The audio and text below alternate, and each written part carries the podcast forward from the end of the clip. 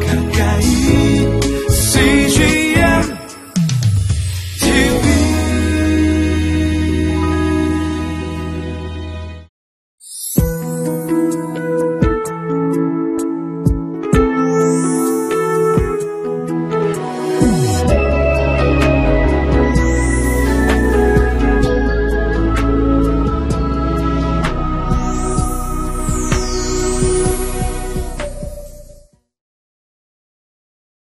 샬롬. 오늘도 말씀을 기록하시던 성령님의 똑같은 감동으로 말씀을 통하여 우리에게 감동 주시는 주님의 은혜가 여러분과 함께 하시기를 바랍니다. 하나님은 사랑과 긍휼이 풍성하신 자비의 아버지이십니다. 그러나 그렇다고 해서 무작정 모든 허물과 죄를 불법을 용납하시는 그런 하나님은 아니십니다.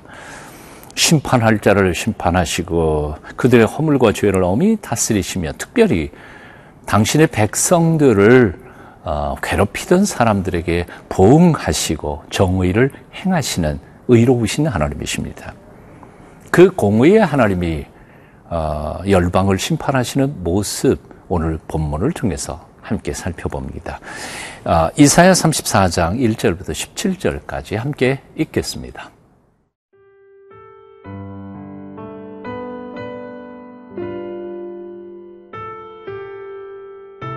이사야 34장 1절에서 17절 말씀입니다.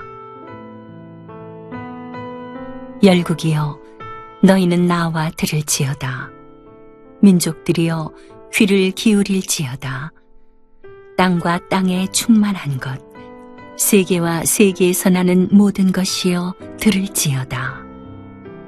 대저 여호와께서 열방을 향하여 진노하시며 그들의 만군을 향하여 분내사 그들을 진멸하시며 살육당하게 하셨은즉 그 살육당한 자는 내던진 바 되며 그 사체에 악취가 솟아오르고 그 피에 산들이 녹을 것이며 하늘의 만상이 사라지고 하늘들이 두루마리 같이 말리되 그 만상의 쇠자남이 포도나무 잎이 마름 같고 무화과 나무 잎이 마름 같으리라.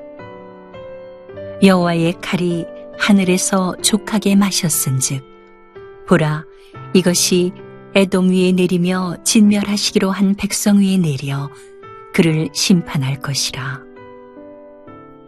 여호와의 칼이 피, 곧 어린 양과 염소의 피에 만족하고 기름, 곧 순양의 콩팥 기름으로 윤택하니 이는 여호와를 위한 희생이 보스라에 있고 큰 살육이 에돔 땅에 있음이라. 들소와 송아지와 수소가 함께 도살장에 내려가니 그들의 땅이 피에 취하며 흙이 기름으로 윤택하리라. 이것은 여호와께서 보복하시는 날이요 시온의 송사를 위하여 신원하시는 해라.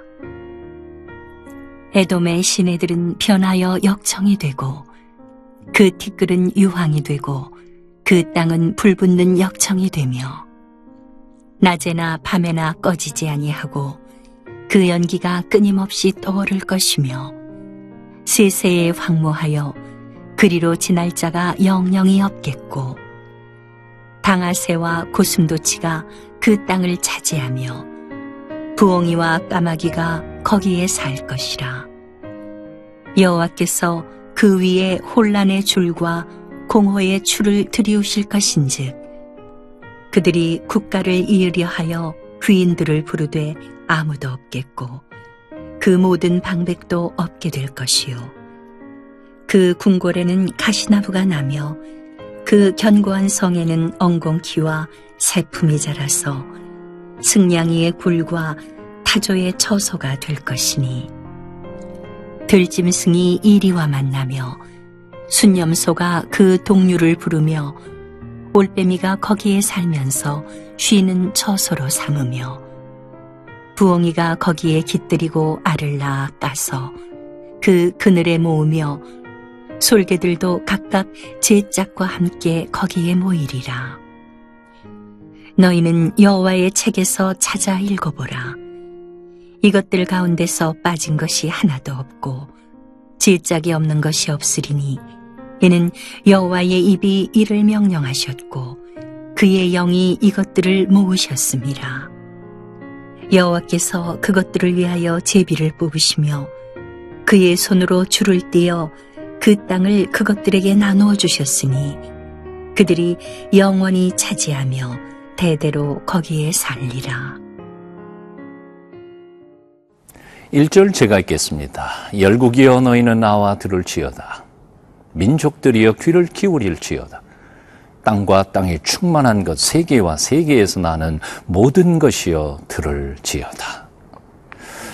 천지의 주인이시고 역사의 주권자이신 하나님께서 이제 열국과 민족들, 하늘과 땅에 존재하는 모든 생명체들을 당신 앞으로 소환하고 계십니다. 들을지어다, 귀를 기울일지어다, 들을지어다 라고 말씀하고 계십니다. 어, 도대체 이 어미하시는 하나님의 명령 앞에 불순종할, 거절할 수 있는 존재가 누가 있겠습니까? 이 두려운 하나님의 소환장 앞에서 모든 열국과 그리고 민족과 생명체들은 겸손히 나아가 그 음성을 들어야 할 것입니다. 그 선고를 받아들이고 그리고 하나님의 처분을 기다려야 할 것입니다. 우리는 때때로 그럼에도 불구하고 하나님의 음성을 못 들은 척 할 때가 참 많다는 생각을 해봅니다. 마치 부모님의 부르심을 아, 듣고도 못 들은 척하고 불순종하며 제멋대로 살아갈 때가 있는 것처럼 말입니다. 하지만 하나님께서 말씀하실 때 우리는 참으로 겸손히 경청해야 할 것입니다. 왜냐하면 잘못 들어서 잘못 살아가는 삶에 대한 책임은 분명히 우리에게 있기 때문에 그렇습니다. 사랑하는 여러분, 주의 말씀을 들을 때 겸손히 엎드려 경청하실 수 있게 되기를 바랍니다. 두렵고 떨리는 마음으로 그 말씀을 듣고 삶을 고치고 생각을 바꾸고 삶을 하나님의 영광스러운 삶으로 살아가도록 노력해야 할 것입니다. 어린 사무엘이 고백했던 것처럼 주여 말씀하소서 종이 듣겠나이다 하는 심정으로 날마다 그 말씀 앞에 나아가는 온전한 순종의 사람들이 되어야 할 것입니다. 잘 들으십시오. 그리고 순종하십시오. 하나님의 영광의 길이 우리 앞에 열려질 것입니다. 자, 그런데 천하를 소원하며 선포하시는 하나님의 이 말씀을 공공히 생각해 보면 축복 선언이 아닙니다. 오히려 심판에 대한 무서운 선고이십니다. 오늘 2절부터 8절까지 읽어봅니다. 대저 여호와께서 열방을 향하여 진노하시며 그들의 만군을 향하여 분내사 그들을 진멸하시며 살육당하게 하셨은즉 그 살육당한 자는 내 던진 바 되며 그 사취의 악취가 솟아오르며 그 피에 산들이 녹을 것이며 하늘의 만상이 사라지고 하늘들이 두루마리 같이 말리되 그 만상의 쇠잔함이 포도나무 잎이 마름 같고 무화과 나무 잎이 마름 같으리라. 여호와의 칼이 하늘에서 족하게 마셨은즉 보라 이것이 에돔 위에 내리며 진멸하시기로 한 백성 위에 내려 그를 심판할 것이라 여호와의 칼이 피 곧 어린 양과 염소의 피에 만족하고 기름 곧 순양의 콩팥 기름으로 윤택하니 이는 여호와를 위한 희생이 보스라에 있고 큰 살육이 에돔 땅에 있습니다. 들소와 송아지와 숫소가 함께 도살장에 내려가니 그들의 땅이 피에 취하며 흙이 기름으로 윤택하리라. 이것은 여호와께서 보복하시는 날이요 시온의 송사를 위하여 시온하시는 해라. 서두에서 말씀드렸지만 하나님은 긍휼과 자비가 풍성하신 자비의 아버지이십니다. 하지만 인간들의 모든 죄악과 허물을 언제까지 참고 보고만 계시는 분은 아니십니다. 그러므로 우리는 그 하나님의 긍휼, 오래 참으심의 풍성함을 결코 멸시해서는 안 됩니다. 두렵고 떨리는 마음으로 하나님이 기다리시는 그 기다리심에 부응하며 주 앞으로 나아가 삶을 고치고 생각을 바꾸며 하나님의 영광을 위하여 살아가기를 결단해야 할 것입니다. 오늘도 말씀은 선포되고 있습니다. 마음의 귀를 열고 그 말씀을 겸손히 청종하며 주님의 길을 갈 수 있는 믿음의 사람들이 다 되시기를 축원합니다.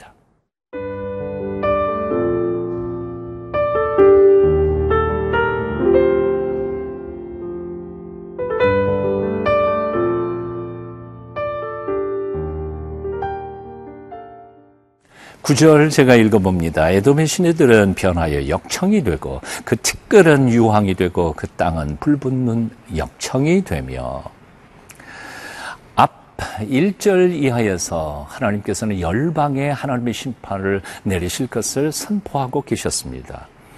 그런데 이제 그 열방 속에서 특별히 하나님께서 관심을 더 두는 아, 에돔 족속들에 대한 심판이 오늘 본문에서 등장하고 있음을 봅니다.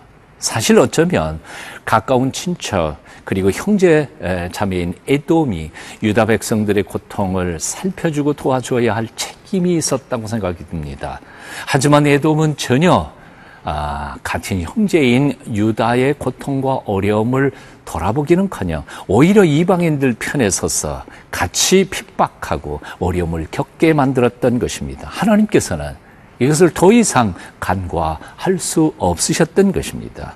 그래서 하나님께서는 특별히 열방 중에서도 에돔을 아, 쑥밭을 만드시겠다고 말씀하십니다. 11절입니다.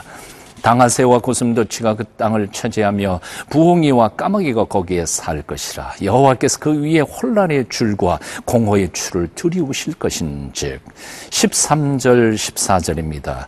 그 궁궐에는 가시나무가 나며 그 견고한 성에는 엉겅퀴와 새품이 자라서 승냥이의 굴과 타조의 처소가 될 것이니 들짐승이 이리와 만나며 순념소가 그 동료를 부르며 올빼미가 거기에 살면서 쉬는 처소로 삼으며 부엉이가 거기에 깃들이고 알을 낳아 까서 그 그늘에 모이며 솔개들도 각각 지 짝과 함께 거기에 모이리라.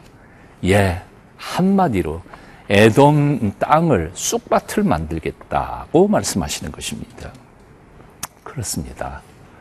우리는 참으로 하나님 앞에 조심해야 합니다. 특별히 모든 열방의 사람들보다는 하나님께서 우리 곁에 함께 두시고 같이 살아가라고 하는 이웃들에게 더욱 잘해야 할 것입니다. 그리스도 안에 있는 형제와 자매들에게 우리가 할 의무를 잘 감당해야 할 것입니다. 에돔처럼 그렇게 어려움을 겪고 있는 사람들을 함부로 어, 취급하거나 혹은 대적하지 말아야 할 것입니다. 하나님께서는 그런 자들을 결코 용서하지 않으시기 때문에 그렇습니다. 오늘도 하나님께서 온 세상을 두루 살피시며 당신의 거룩한 일꾼을 부르고 계십니다. 역대하 16장 9절입니다. 여호와의 눈은 온 땅을 두루 감찰하사 전심으로 자기를 향하는 자들을 위하여 능력을 베푸시나니 전심으로 하나님을 향하여 헌신하십시다. 하나님께서 우리 곁에 두신 모든 이들을 사랑하기로 노력하십시다. 어, 그들을 핍박하거나 혹은 어려운 중에 있는 이들을 내버려 두지 마십시다. 하나님께서 하나님의 심판날에 우리에게 놀라운 은혜와 복을 더하여 주실 줄로 믿습니다. 기도하겠습니다. 살아계신 하나님, 오늘도 온 땅을 두루 살피시며 전심으로 주님을 찾는 이들을 위하여 능력을 베푸시는 우리 주님. 삶의 현장이 아무리 힘들고 어려워도 온전히 우리 눈을 주님께로만 향하여 살도록 우리를 도와 주시옵소서. 예수님 이름으로 기도합니다. 아멘.